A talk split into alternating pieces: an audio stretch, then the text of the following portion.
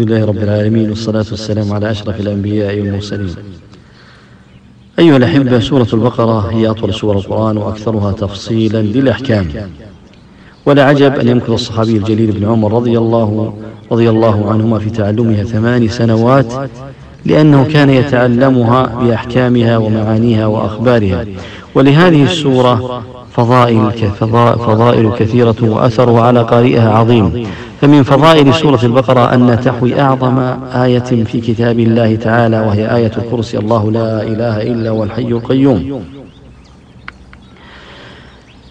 فقد جاء في حديث أبي بن كعب رضي الله عنه قال قال رسول الله صلى الله عليه وسلم يا أبا المنذر أتدري أي آية من كتاب الله معك أعظم؟ قال قلت الله ورسوله أعلم. قال يا أبا المنذر أتدري أي آية من كتاب الله معك أعظم؟ قلت الله لا إله إلا هو الحي القيوم. قال فضرب في صدري وقال والله ليهنك العلم أبا المنذر. رواه مسلم. وقراءتها بعد كل صلاة سبب لدخول الجنة كما في حديث أبي أمامة رضي الله عنه قال قال رسول الله صلى الله عليه وسلم قرأ آية الكرسي دبر كل صلاة مكتوبة لم يمنعه من دخول الجنة من دخول الجنة إلا الموت. رواه النسائي وصححه ابن حبان. ومن فضائل سورة البقرة أن تقي قارئها من الشيطان كما في قصة أبي هريرة مع الشيطان وفي قال إذا أويت إلى فراشك فاقرأ آية الكرسي فإنه لن يزل عليك من الله حافظ ولا يقربك شيطان حتى تصبح.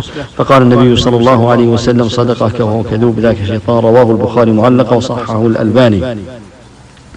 ومن فضائل سورة البقرة أن آخر آيتين منها تكفي قارئها كما في حديث أبي مسعود رضي الله عنه قال النبي صلى الله عليه وسلم قرأ بالآيتين من آخر سورة البقرة في ليلة كفتاه. رواه الشيخان. قال النووي رحمه الله قيل معناه كفتاه من قيام الليل وقيل من الشيطان وقيل من الآفات ويحتمل من الجميع.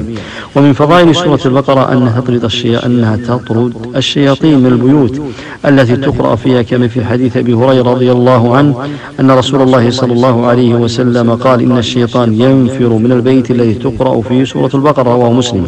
ومن فضائل سورة البقرة أنها تشفع لقارئها يوم القيامة كما في حديث أبي أمامة الباهلي رضي الله عنه قال سمعت رسول الله صلى الله عليه وسلم يقول اقرأوا القرآن فإنه يأتي يوم القيامة شفيعا لأصحابه. اقرأوا الزهروين البقرة وسورة آل عمران فإنهما تأتيان يوم القيامة كأنهما غمامتان وكأنهما غيايتان أو كأنهما فرقان من طير.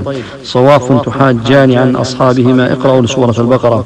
فإن أخذها بركة وتركها, وتركها حسرة ولا تستطيعها البطل رواه مسلم. فثواب قراءة البقرة وآل عمران يأتي يوم القيامة لصاحبهما مثل الغيمتين العظيمتين أو مثل فريقين عظيمين من الطيور من كثرة ذلك الثواب وعظيمه وذلك للمحاجة عن قارئها.